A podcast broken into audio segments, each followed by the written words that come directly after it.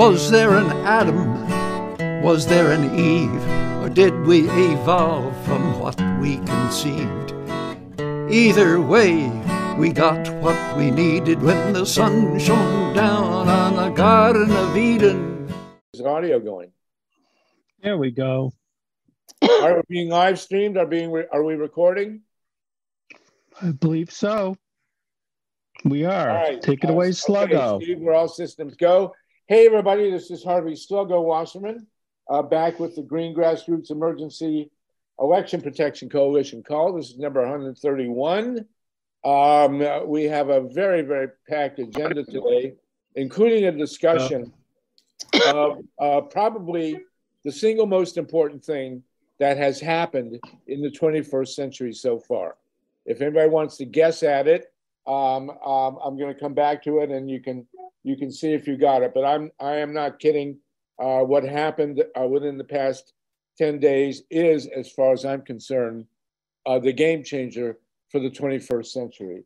Um, we have unfortunately today a mass shooting in Nashville. It is the first one in recent memory that uh, has been done by a woman, according to the news. She had two uh, semi-automatic weapons there and killed at least three children, at least three teachers to the Christian school in, in Nashville. Another horrible event. Thank God uh, that we don't have gun control, right? Um, uh, we have Brynn Tannehill going to talk us briefly about um, uh, the um, disenfranchisement of, of trans people. Um, we have an interesting story about the National Hockey League um, and, uh, and gay rights, something we wouldn't expect. Uh, then we're going to uh, go into the uh, the number one issue uh, this week, which is the Wisconsin Supreme Court race, um, which is heated up, and um, in many cases, we're hearing a lot of very interesting things about it. Um, I, uh, we also, I don't know, is Judith Whitmer with us yet? We're going to talk about the um, uh, the, the the disin Throneman, I guess, uh, uh, uh, def- the defenestration. Uh, anybody wants to tell me what defenestration is of the progressive leadership of the Nevada Democratic Party?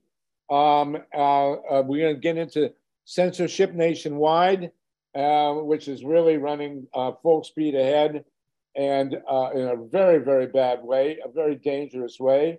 And um, we're, we're also going to talk about the radioactive leak at the Monticello nuclear plant in uh, in uh, Minnesota. And I will say, uh, it, I have been to Monticello in uh, in Virginia, Thomas Jefferson's uh, ancestral home, and it is Monticello.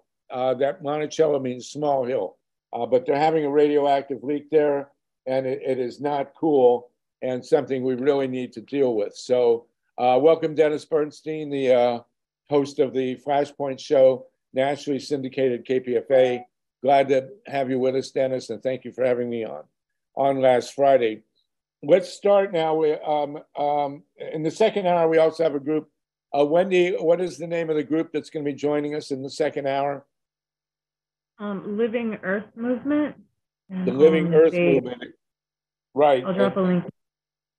Uh, they will be talking about their environmental work. So, as always, we have a ton. Uh, let's start at the top now. has anybody uh, want to guess uh, what is the most important thing that has happened so far in the 21st century that happened uh, within the last 10 days and which is going to change everything in world history? Anybody want to guess at that? Uh, uh, Tatanka, you might have uh, an idea. Okay, it's it's the meeting of of the prime minister or the leader of China with the leader of Russia in Moscow. This is uh, uh, earth shaking uh, in every way, shape, or form. Um, you might want to think to yourself, you know, after a century or more of American domination of world politics, um, uh, in 2023, who is more, which is more powerful, the alliance of the United States and Canada, or the alliance of China, Russia, India, Iran, uh, and many countries in Africa, which is more which is more powerful.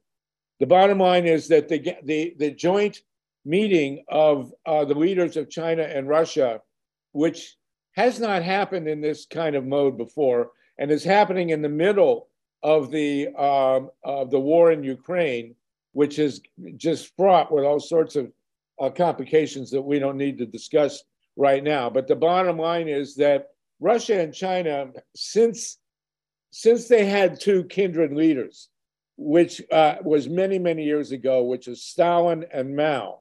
Stalin and Mao got along very well, but Stalin and um, or rather after Stalin died, Mao thought Khrushchev was a clown and had no respect for Russia. And for all these years, China, which has, of course, been uh, growing by leaps and bounds in all ways, shape, and form, uh, is now reaching out to Russia in a way that really uh, ordains that this will not be the Amer- a second American century. If you if you put China, India, Russia, Iran, and the other major countries of Eurasia and add them in with uh, Africa, you you can tell very very clearly that the United States is headed for a, a second-rate power. And um, uh, the population of China is about one and a half billion. The population of India actually has exceeded now the population of China. And uh, Russia um, is not that big in population, but obviously geographically it's gargantuan. The, the, the guy to read about this is Alfred McCoy, and I'd like to have him on sometime. Alfred McCoy is a professor of history at the University of Wisconsin, following the great step, footsteps of William Appleman Williams, who um, wrote The Contours of American History um, uh, and um, The Tragedy of American Diplomacy, and was really one of the great um, uh, scholars of our time. Alfred McCoy wrote a book in the 1960s that changed everything in terms of our perceptions of the war in Vietnam. It was called The Politics of Heroin in Southeast Asia. And Alfred McCoy laid out how the drug trade was shaping the Vietnam War. It was an incredibly important book, really opened people's eyes. And he is now writing about what they call the pivot, which is the peace uh, in between Europe, Asia, and Africa, which uh, will, do- will um, define who dominates the world going forward. And while we, the United States, has been fighting imperial war after imperial war, 10 years in Vietnam, 20 years in Afghanistan and Iraq, and completely draining our treasury, uh, letting our, our infrastructure uh, go to pot, as it were, um, uh, and, and doing all the things that empires do in their decline um, the Chinese have spent a fraction uh, of what, what we've been spending on, on the military and have had a belt, what's called a Belt and Road um, uh, project, where they are basically building the infrastructure that will link Europe and Asia and Africa. And, um, you know, the United th- this is why this moment, especially happening in the middle of the, of the war in Ukraine, is so absolutely critical to the future of the world. So uh, I just want to put that out there. It is not uh, generally in our wheelhouse in terms of what we discussed, but it is uh, uh something of uh, huge importance to all of us going forward uh, for the next 50 or 100 years, because this represents the, the rise to power of China. The separate, the, the other thing, and the very important thing that people need to understand that they did agree on is that China and Russia and probably India will join in, which is about half the population of the world. Uh, they are going to get off the dollar. Uh, the dollar has been the defining currency of, of world trade uh, for the last hundred years. And uh, literally since the 1890s, 1900s, when the, America, when the US started to become a dominant power and the dollar was used for global trade. Uh, that's going to change. And uh, it's the Chinese yuan, UAN, uh, YUAN, that is now going to dominate. And uh, I will say that those of you who are looking for an explanation for the war in Iraq and for the, the destruction of um, um, Gaddafi in Libya, it was much of it was about currency because um, uh, Saddam, who had um, uh, uh, all the resources he needed, and um, Gaddafi both wanted to leave the petrodollar. Uh, Saddam was talking about trading his, his oil in euros, and they killed him for it, basically. And then uh, Gaddafi had about 130 tons of gold just in his basement somewhere, 130 tons of gold. And he was going to launch a new African currency, the dinar. And if there's one thing that gives a country dominance in the world, it's having the dominant currency. And the United States, after this meeting between uh, the Chinese and the Russians, that's over, people. And we're going to have to start uh, really seriously reevaluating. We've we had an American century, which we squandered in the killing fields of Southeast Asia and Southwest Asia and the Middle East. And um, uh, this is a tipping point, and it happened last week around the the the, the uh, vernal equinox uh, in 2023. So you may want to remember this uh, as the United States uh, uh, rides off into the Asian sunset. Tatanka, do you want to add anything to that? Yeah, I'll just add that it was not just Iran and Iraq; it was North Korea, and they were all three demonized right after that this the, the the event that you're talking about harvey is a tipping point. It has been out in the open. It's been in play for decades and decades.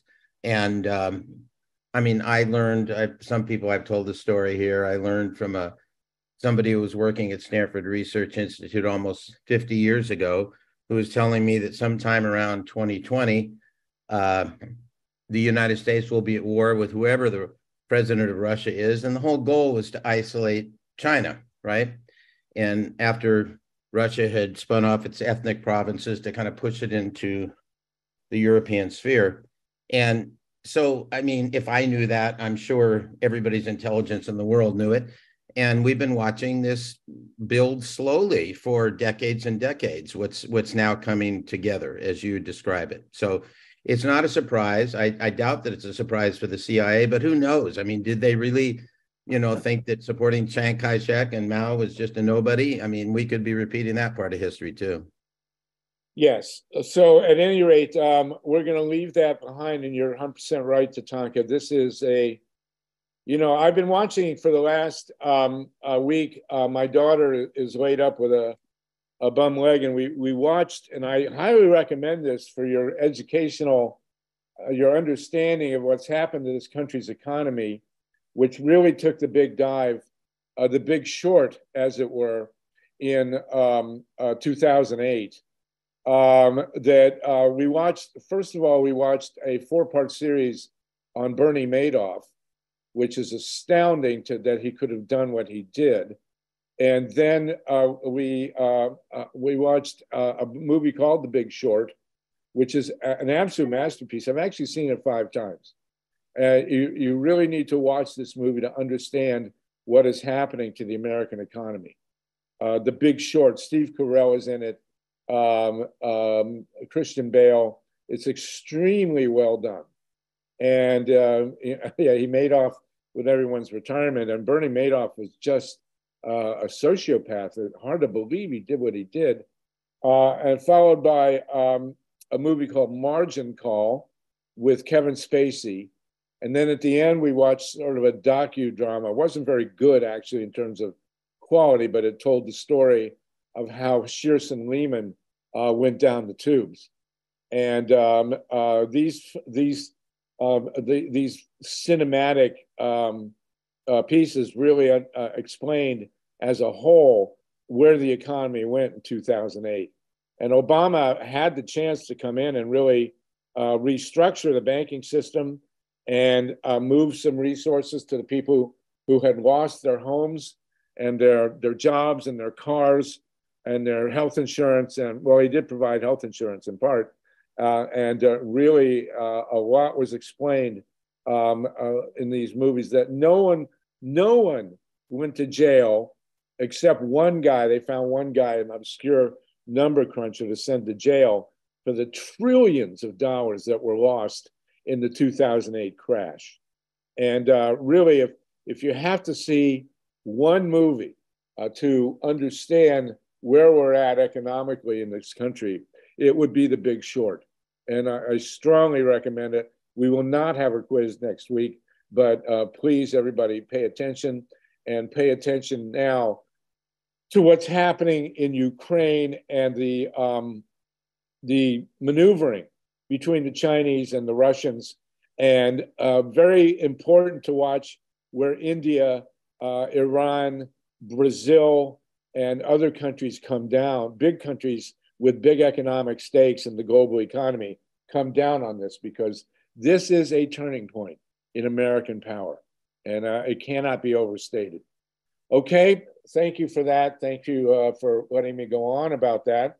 Uh, we want to get to the first item on the agenda, uh, which is the most important race uh, going on in the country now. And then Brynn will get to you on uh, LGBTQ issues and um, trans issues, and uh, Florida with Wendi Lederman also.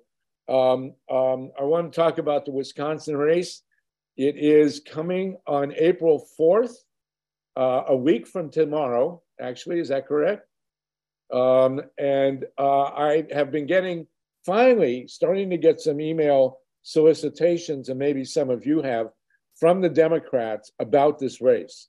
I've been getting solicitations from, as I mentioned last week, and I'm sure you are too, from um, uh, candidates who are running next fall in Wisconsin. It's outrageous. And we, and we have this incredibly important race going on right now in Wisconsin. Uh, the, the Wisconsin Supreme Court was four to three for a dozen years, dominated by extreme right wingers who uh, put in, uh, you know, um, uh, gerrymandering uh, on the brink of banning abortion. Um, uh, and this is my piece on Counterpunch. Thank you, Steve, for putting it up there. And thank you, Counterpunch, for running it. This is the Wisconsin Supreme Court here, people generally don't pay attention to state Supreme Court races. But this one could uh, actually decide the uh, presidential election uh, next year because voting rights are absolutely at issue in front of this court. And if they prevent people of color again from voting in Wisconsin, voted Wisconsin went for Trump in 2016 and then for Biden in 2020 only because of grassroots organizing. Uh, then we lost the Senate. The Democrats lost the Senate seat um, in 22. Uh, Mandela Barnes, a progressive uh, African American candidate, should never have lost to this horrific Ma- MAGA guy, Ron Johnson. But the Republicans bragged, and it's in my article. There's a direct quote, and we are an election protection focus here. A direct quote from a Republican operative in, in Milwaukee bragging, bragging about the thousands of people that he personally prevented from voting in Wisconsin. And that, that decided this critical US Senate race uh, in Wisconsin with this horrible uh, MAGA Republican uh, de- defeating um, this good progressive candidate should never have happened. And simultaneously, the, the Democratic uh, governor was reelected. So th- this, uh, as we've talked about previously, this you um, Supreme Court race in in Wisconsin is uh, extremely important. The most important race of the year could actually decide the presidential race next year. We are uh, emphasizing the, the get out to vote aspect of this. The Center for Common Ground, which is centerforcommonground.org. If you go on that website, you can uh, you're confronted with a screen and they tell you how and uh, to make direct calls into the state. And I did that in Georgia 2022. It was actually very interesting, a lot of fun. Um, and um, people need to do it in the next week uh, in, because um, uh, people who have been canvassing there say that very, very few people know that this race is even happening. I mean, who pays attention to the Supreme Court, state Supreme Court races? So the big uh, important thing is to raise awareness. There are people who are going to be driving uh, voters to the polls in in uh, in Wisconsin, and that could make all the difference. It's expected to be a very close race. Uh, the woman who's uh, running on the liberal side, it's officially a nonpartisan race, um, is called Judge Judy. I can't pronounce her last name. I keep wanting to call her Antetokounmpo, but she does not play center for the Milwaukee Bucks. So, um, uh, and, and uh, I urge everyone go to centerforcommonground.org and um, uh, make the phone calls if you can't do that. There's a group in Wisconsin called Souls to the Polls. They're, uh, they're and we had them on their their um, website is souls to the polls wi dot org. Uh, Steve, if you can, I think you can put that in the chat maybe. Uh, uh, that's helpful uh, as well. Does anyone want to say anything about this Supreme Court race in Wisconsin? Ruth Strauss, please. Ruth, uh, unmute you here. I actually got. Harvey, it's Judge Janet, not Judge Judy. Oh, Judge Janet, yes. And oh, uh, yeah. Her last name, her last name, I think maybe Polish or something like that. It's Proskowitz or something like that. Yes, uh, it's, it's, a long Polish name. Uh, so thank you. And yes, uh, they uh, Common Ground will make it very easy for you to do phone banking, and they have webinars to do it. And the other thing I wanted to add real quickly, Harvey, is there's also a movie that's hysterically funny but extremely informative. And the Academy finally did something good. They gave it the Academy Award in 2010. Uh, it's called Inside Job, and it explains all that crazy stuff about credit default swaps and and not only Lehman Brothers but all the other banks that went down. Uh, so it's and started in Iceland. Anyway, it's very good also. But thanks for your movie reviews.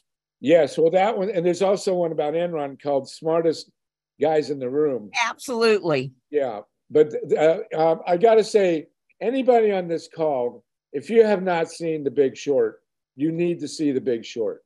It is the best movie I've ever seen about Wall Street, and um, and and what happened certainly about what happened in 2008. Extremely complicated stuff made uh, very easy and actually enjoyable to understand. Uh, Lynn, uh, uh, uh Dennis Bernstein, and then Lynn. Dennis uh, from KPFA. glad to have you on board. Thank. muted. I'm here. Let's see. Yes, you're good. Go ahead. Okay. Uh, so I just wanted to that you left this like a cliffhanger. You were talking about the banks in the beginning, and you sort of got to the point where why didn't Obama do anything about it?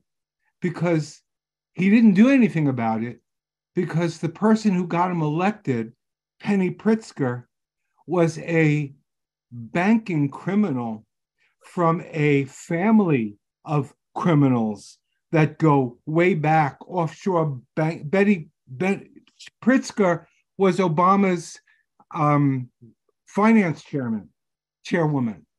And Pritzker actually, just before she took that job, crashed a bank in Chicago, Superior Bank. She crashed it. It cost taxpayers uh, almost a billion dollars, and 1,400 uh, people with savings accounts lost their money. Then she took a job working for Obama, and everybody wondered how could Obama raise more than Clinton? How could she? How could he outdo the Clintons? Paul Penny Pritzker, who had you know the banking bandits for decades. You want to know all about offshore storage of money and illegal operations? See the Pritzkers whatever direct, whatever is terrible about banking, the Pritzkers did it first and set the tone. That's why Barack Obama got elected president. I don't know. Right. Am I going on here? You get it though. This is this is everybody wondered what's going to happen. Here comes Penny. Don't worry, everything's safe. And all right. the all the go-go banking, she was in the middle of it. The Pritzkers set the tone, and it's unbelievable. It was never a story, never a Dennis, story. Yeah. Dennis, it sounds like she's uh, penny wise and dollar foolish. Yeah, so is anybody who works with her. Exactly. She's also very pro-nuclear, by the way. They that family has supported the the so-called nuclear renaissance with a ton oh, nice. of money. They're they're behind the uh, Breakthrough Institute and that that guy um, um, um, uh, Scheisskopf. Uh, whatever his name is, who runs around. I don't think that's his real name, but it, that might be a good ep- yeah. epithet, Uh, Lynn- epithet for him. But thank you for that. The- and the, And if, you Dennis- want to see, if you want to see how a bank jumped out from under uh, what you're describing, see Margin Call with uh, with uh, Kevin Spacey. That that Yeah. shows you how a bank who knew they were just had garbage assets dumped all their assets just ahead of the tsunami that wiped everybody out. We got 50 people with us. Uh, um, uh, uh, Lynn Heide, thank you, Dennis. Lynn Heidikoper. Uh, one thing, uh, Penny Pritzker was, I think she was CEO of Hyatt Hotels, isn't it? Wasn't she? And she is anti-labor. So I uh, would demonstrate outside a Hyatt hotel um, where she denied them unionization. She finally caved in, but only like the Boston Hyatt. It, it- not every Hyatt was able to have labor. Anyway, the reason I'm calling is I put in the chat. I mistakenly put Janet Ju. I mean Judge Judy. Watched too Yes, much that's why I TV. got it. Had too much TV. Um, Protasiewicz. I, I've been phone banking for her, and actually, it looks pretty good. I've gotten a lot of uh, people are going to vote for her. Yes, they say the polls show her ahead. She's running against a total abomination. Uh, an- another Ron Johnson MAGA guy. This guy's name, I, I believe, is Kelly. Uh, he was on the Supreme Court before. He's anti choice, anti democracy, the whole deal. And uh, if the liberals get a hold, Dan Kelly, thank you, Carl. Um, if the liberals get a hold of uh, the Supreme Court, we may reverse gerrymandering. I mean, the numbers in the Wisconsin legislature are, are, are, are, are nauseating. Wisconsin is pretty well 50 50, uh, maybe slightly more Democratic. And the, the Republicans have super majorities in both houses of the Wisconsin legislature, only because of uh, gerrymandering. It's, it's, it's unreal. So uh, please do uh, ta- pay attention to this. Um, uh, we have one week to go uh, on this. Uh, I, I, I got a I got an email today from Cory Booker.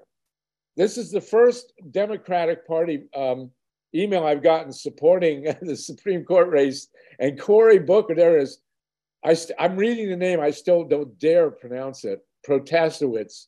Maybe that's it. Protasiewicz.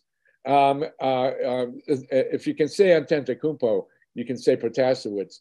Um, uh, uh, the, the, the email I got from Cory Booker asks to split the money. I've never seen this.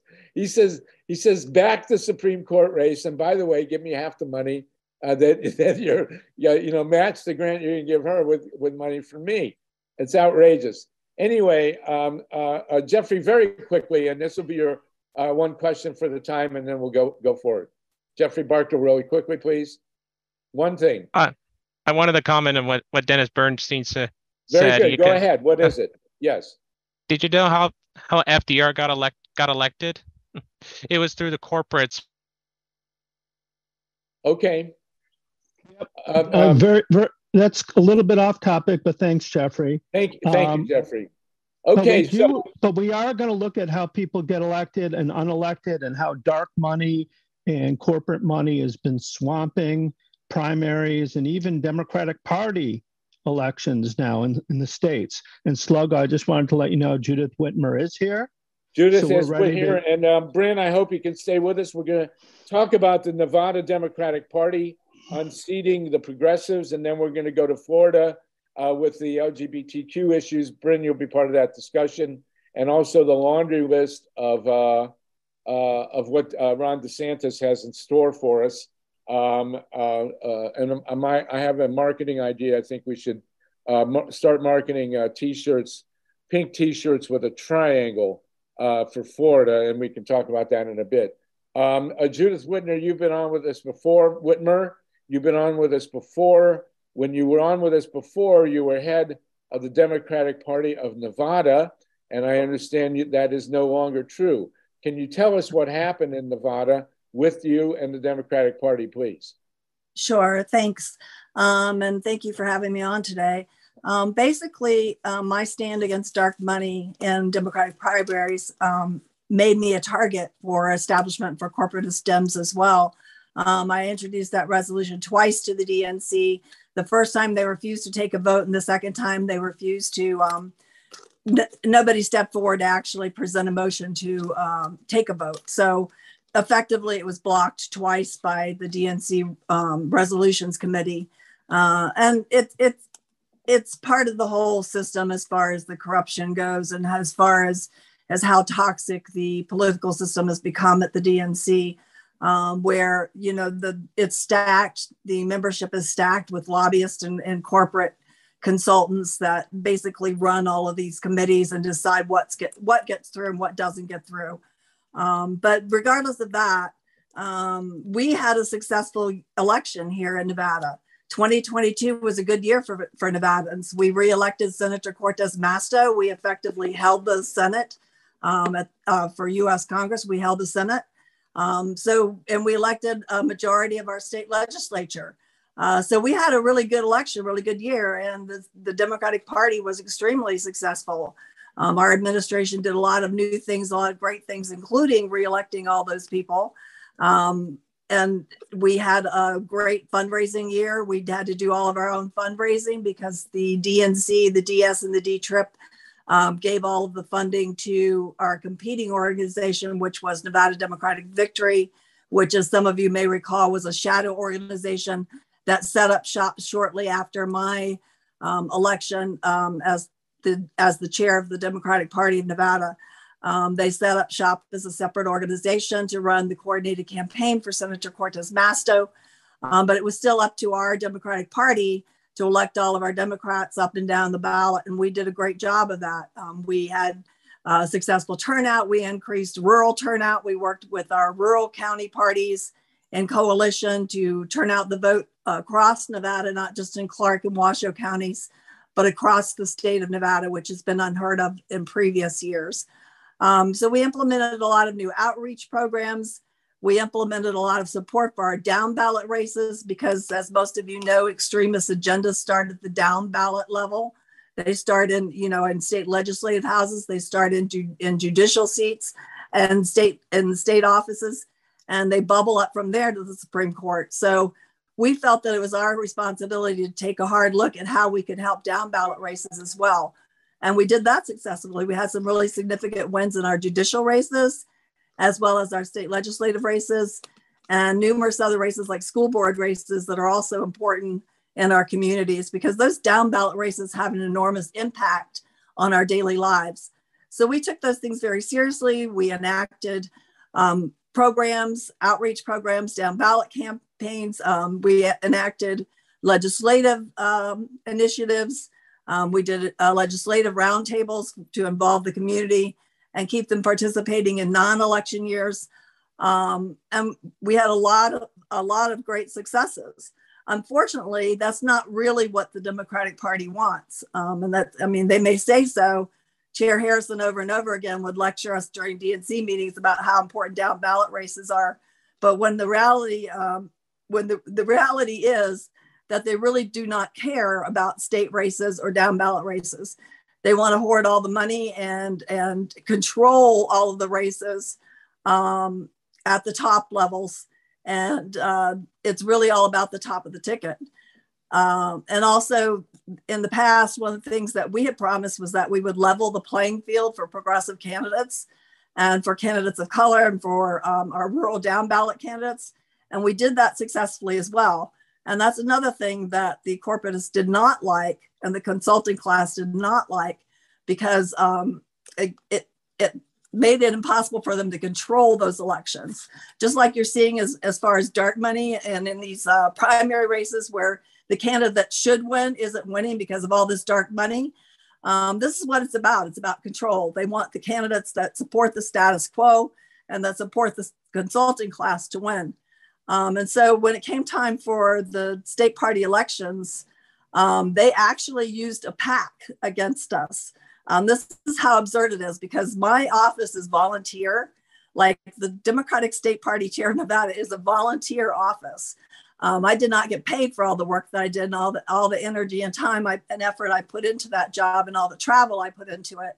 Um, it it ultimately is not what they are looking for. It's not what they want. They don't want to expand the Democratic Party. They don't want everyone to have the chance to participate. They do not want everyone's voice to be heard. It's only the people they want to hear from that they want to be part of the process. It's only the people that will fall in line and take orders and not ask questions that they want to be part of the process. And they want to control every single election, um, even at the primary level, because they don't want progressives to win office. They absolutely do not want prog- progressives to be represented at the upper levels. Um, and they want to control all the money. And by taking over the state party again, that gives them the opportunity to funnel millions in dark money uh, through the state party to these consultants and to the campaigns of, of the top of the ticket. So, regardless of the fact that they had tons of money, we didn't interfere with any of that. They were still able to run their coordinated campaign separate from the state party. They were still able to get all the funding um, and everything else. And despite the fact that we reelected Senator Cortez Masto and reelected all our entire state legislature, um, they still decided that that that we were too much of an obstruction uh, for what they ultimately saw as their goal, which was to absolutely control every single facet of the state party, all the money. Um, and, you know, by doing that, then the same consultants have control, the same consultants add to their funds. Um, the same consultants make millions and millions of dollars off of every campaign. And no, no, nobody from the community or from grassroots organizing is going to have an opportunity to win these races as long as they have that kind of control because they have unlimited dark money. They have um, they have no remorse in using that dark money against primary candidates in the Democratic primary. So it's one of those battles that we're going to have to keep fighting. Um, the fact that they used the Sapphire PAC to run a campaign against me and my slate um, should tell you all that you need to know. That Sapphire PAC takes donations from Pfizer, from Southwest Gas, from Nevada Energy. And that same Sapphire PAC was owned, uh, was established by my opponent, uh, Assemblywoman Daniele Monroe-Moreno. And that PAC also donated to all the state legislators there in the Nevada state legislature. So, you know, they're they're maintaining absolute control by putting one of their own again at the top um, and you know the consultants have regained control of the state party, and all the all the work that we did to build a permanent infrastructure to run down ballot, effective down ballot statewide campaigns, our outreach programs, all that has already been been demolished, dismantled. They dismantled our whole infrastructure.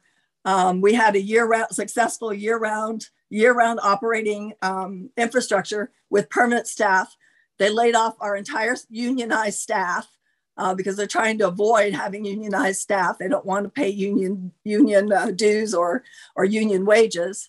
Um, so they've they've effectively completely demolished everything that we built over the past two years, and that wow. is for that is absolutely just for the goal and enrichment of our consultants. Uh, Judith, our, our our sympathies are with you. This must be really hard for you. Um, uh, we loved having you back before, and we know I, I, read something similar. I don't know if there's anybody on from New York, but I, I, think a similar purge went on in New York, and of course, the New York Democratic Party completely blew control of Congress um, this time, and you know, it's and this is what's going on in Wisconsin as well. There was a Supreme Court race in Wisconsin a few years ago where the Democrats just, you know, blew it blew the whole thing off. And so uh, I fear for the future um, when the, when the, the real people are purged from from the party. It's a nightmare. So we're we're with you, and and um, what you've just said is incredibly important, and it's at the root. This is why we're a nonpartisan group. This is at the root of the kind of campaigning we uh, push. And um, one of the great gurus in this is John Steiner. Uh, John, uh, did you want to speak to this. And also, I just want to take this moment to point out to, later this evening, there's a major uh, Zoom with Our Revolution. They're going to be talking about issues like this. And John, you also have another Zoom coming up. You may want to tell people about that as well. So, John Steiner, please. Uh, Judith, I just wanted to add kind of real commiseration and sadness, much less anger and rage, to what you've just shared with us, which we know is going on all over the country and progress and the Democrat Party challenging any progressive running in a primary at the same time. So my question is, what do you do next? uh, uh, other than kind of spreading the word and and speaking truth to, to power. Well, I will continue speaking truth to power, but I also am looking at several other options. Um, continuing to do grassroots organizing as always, um, and we'll continue to fight the dark money, especially in our Democratic primaries. I mean, that's some place where we should really take a stand because the Democratic Party platform even calls for that, but they refuse to actually pass anything to enact it or enforce it or have consequences for any of those who don't abide by those rules. So it's it's really just paying lip service, and I think that that the Democrats have got to prove that we're willing to do more than lip service, uh, and and that's why nonpartisan numbers are growing. I mean, we're seeing tremendous growth in nonpartisan registration, but yet the Democratic Party keeps looking the other way, like oh, you know, they're just a bunch of extremists, they don't count. Um, they're still trying to play to that moderate Republican uh, that doesn't really exist anymore.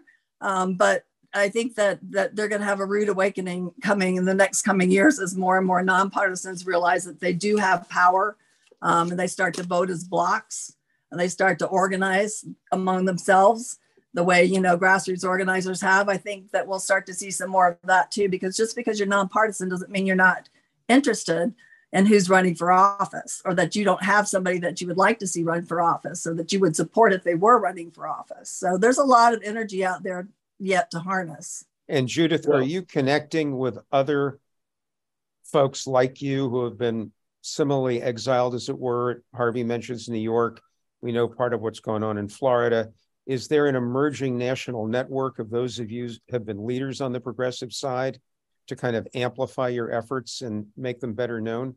Yes, there there there is that conversation going on. There is that communication, and we're going to be expanding on that in the next in the next coming weeks. There are definitely well, uh, keep, there's a lot of opportunity there. Keep us posted. There needs to be a national. Go ahead, John. That's keep us posted. Thank you. Uh, John, you. what is your uh, Zoom coming up later in the week? You have a Zoom call that you. Uh, we don't. We can pass on that one now. It's okay. So it's, I think there needs to be a, a, of course, a national organization of people like you who have uh, run state parties. Uh, we we had these issues, especially as I mentioned, uh, three U.S. Senate seats definitely turned on the Democrats' unwillingness to do grassroots organizing, which was in in uh, in Ohio, where they could have won uh, if uh, with a relatively progressive candidate, pro-nuclear. But what, what, can I tell you? In North Carolina, where Beasley should have won, absolutely and uh, and in Wisconsin, where Mandela Barnes should have won, absolutely losing yeah. by I think thirty thousand votes. Thankfully, you were in place, and and you weren't expected. The Senate was not expected to be be held, and that seat was held, and probably because of your efforts. And then, of course, they got rid of you. So um, here we uh-huh. are. This is endemic. It's also in Florida, of course, where they've just put in basically you know, sometimes I think that uh, the Democratic Party is actually being run by Steve Bannon. And, uh, you know, that they do what they really need to do to lose. And, um, and we're seeing that all over the place. Myla Reson, you had the firsthand. Yeah, thank you. And, and let's not forget about what happened to Nina Turner in Ohio. Yes, exactly. Right. Thing. Judith, I, um, I am wondering whether you have a website or an organization or someplace where people can learn about what happened in Nevada and and um, offer some kind of monetary support or or help you get the word out. Do you have a website? Um, you, we we are actually working on that, um, and I will have something soon that I can share with everybody. Well, I think you might consider working with John because John's in contact with other groups around the country and to set up exactly such a website, you know, Democrats, progressive Democrats in exile or something like that. Uh, and this is what we tran- we transcended in Georgia in 2020 mm-hmm. and 22. If the progressives um, uh, through and the grassroots campaigners through the Center for Common Ground and the Atlanta and now Georgia NAACP had not gone out, gotten around the Democratic Party, those two seats definitely would not have been won. and and, that, and that's we're looking at the Supreme Court race in in Wisconsin, and I think that's why I, I was actually shocked to get this email from Cory Booker, the very mainstream senator from New Jersey, offering to share a donation with the Supreme Court uh, candidate in uh, in in Wisconsin. Uh, to me, you know, this is this is the mainstream piggybacking on the grassroots, which I'm and that phenomenon I'm sure you are very very well aware of. So this should be written up. There should be a website about this going into 24. That's that's what we're about, and we hope you'll stick with us and join us uh, in, in the future as we move ahead here. Okay, we Sluggo, have Sluggo, I have, yeah, I have a quick question for uh, Judith as well. Um, Judith, you've advocated for an energized grassroots approach to state Democratic Party leadership, and you proved that such pro- an approach is far more successful than other approaches which have failed catastrophically in other states like Florida and uh, earlier in Virginia. What lessons can we learn and apply based on these totally different types of organizing?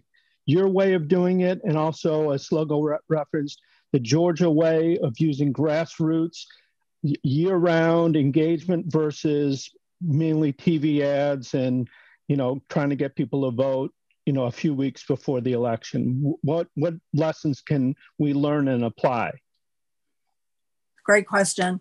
I think the main lessons we can learn is that there's not one approach fits all, first of all. It's going to have to take a lot of um, strategic effort on the parts of grassroots organizations to look at these things as individually to determine where we can make the best approach or how we can make the best approach because one state is not going to be the same as any other state um, the, not only the landscape going to look different but the, the demographics are different across different states. Um, the system, the political system in place is different. I mean, the Florida Democratic Party looks a lot different than the Nevada Democratic Party. So we have to look at where we can approach those things and how we can approach those things. And it's going to take several different um, strategies going forward to have any success. Um, I've had several conversations with Florida progressives. Um, the, uh, they're near and dear to my heart because I'm originally from the Florida area. So um, I grew up in Florida. So I think that that we can't say one one strategy fits all. We have to look at different strategies. I still feel strongly that there has to be inside and outside work done. Um, it's not going to be all on the outside or all on the inside. We're going to have to be pulling and pushing at the same time um, to get any real measure of success. Uh, progressives are in for a long battle. It's not going to be anything short term. And I think we also have to get better at looking at the, the long game, the big picture, and how some of these small steps fit into the big picture, because we always want to see immediate successes, immediate strategic results.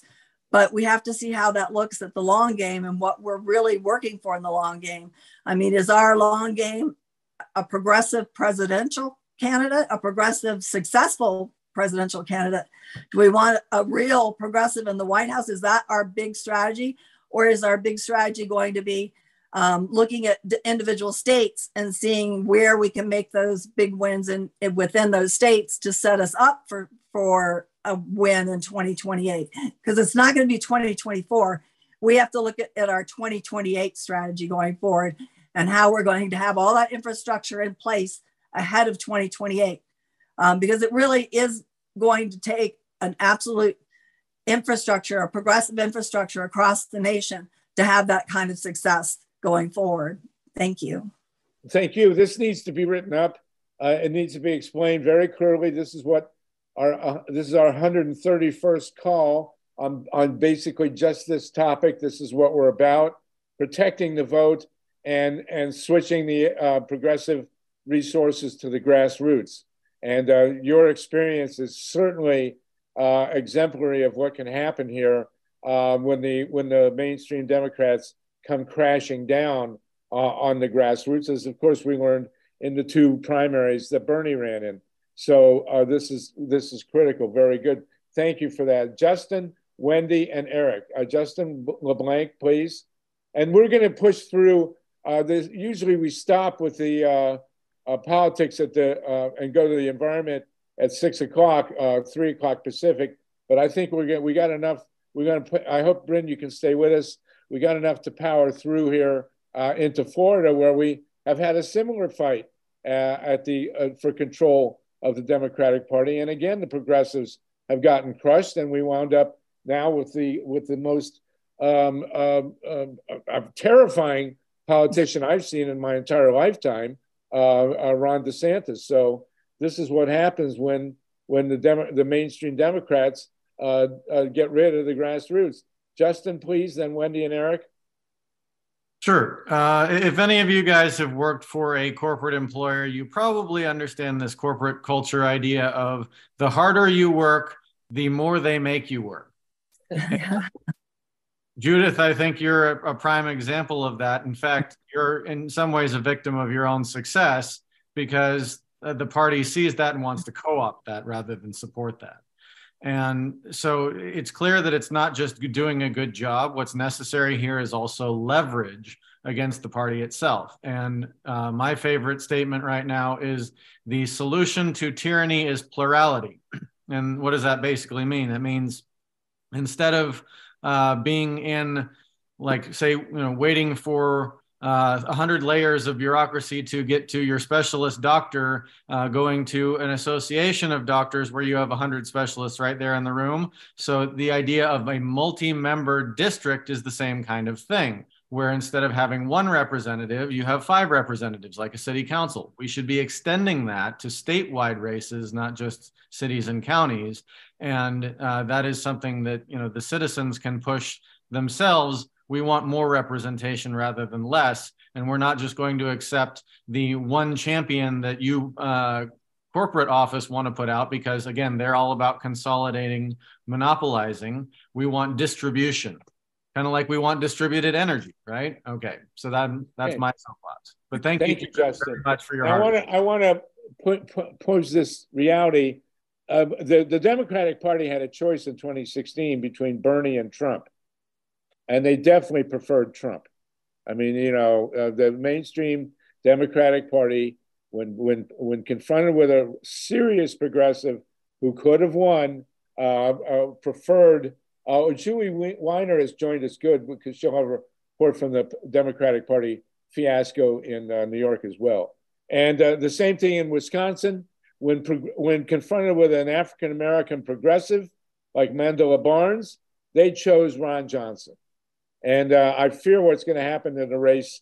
In uh, you have Jackie um, Rosen, is that that who it yeah. is? I think I, I met her actually, the senator, and she's going to have an uphill race, and she's not going to have a grassroots Democratic Party to run with, and that you know that's that that's very serious. You have to realize that they don't think that they need one. Right. They're very arrogant about that. And, you know, the Democratic Party here, and I know everybody's familiar with the term the Reid machine. Well, Senator Harry Reid was an amazing person, but he's not running the machine. It's the consultants running the machine. He's, you know, not only that he's no longer with us, he hasn't run the machine in a while. The machine's being run, has been run by consultants. And those consultants um, pay out a lot of money to bring people into the state to run these campaigns. So there effectively isn't really any grassroots organizing or campaigning within the Democratic Party here anymore. It's right. all being done professionally. They're paying people from outside, bringing them in. You know, they always talk about, oh, they've got all this union support, but they really don't. What they do is they pay the culinary union on a, on a national basis. They have a contract with the culinary union. The culinary union gives time off to their employees to come to Nevada and they get double paid. They get paid for their job and they get paid by um, the coordinated campaign to do canvassing and stuff. They always pretend that they're that they're volunteers or they're grassroots organizers, and they're not. They're paid to do these jobs. So they have these these kind of deep roots and these these deep deep deep pockets with all this dark money to bring people in. They don't really care about grassroots organizing anymore. They haven't for a long time.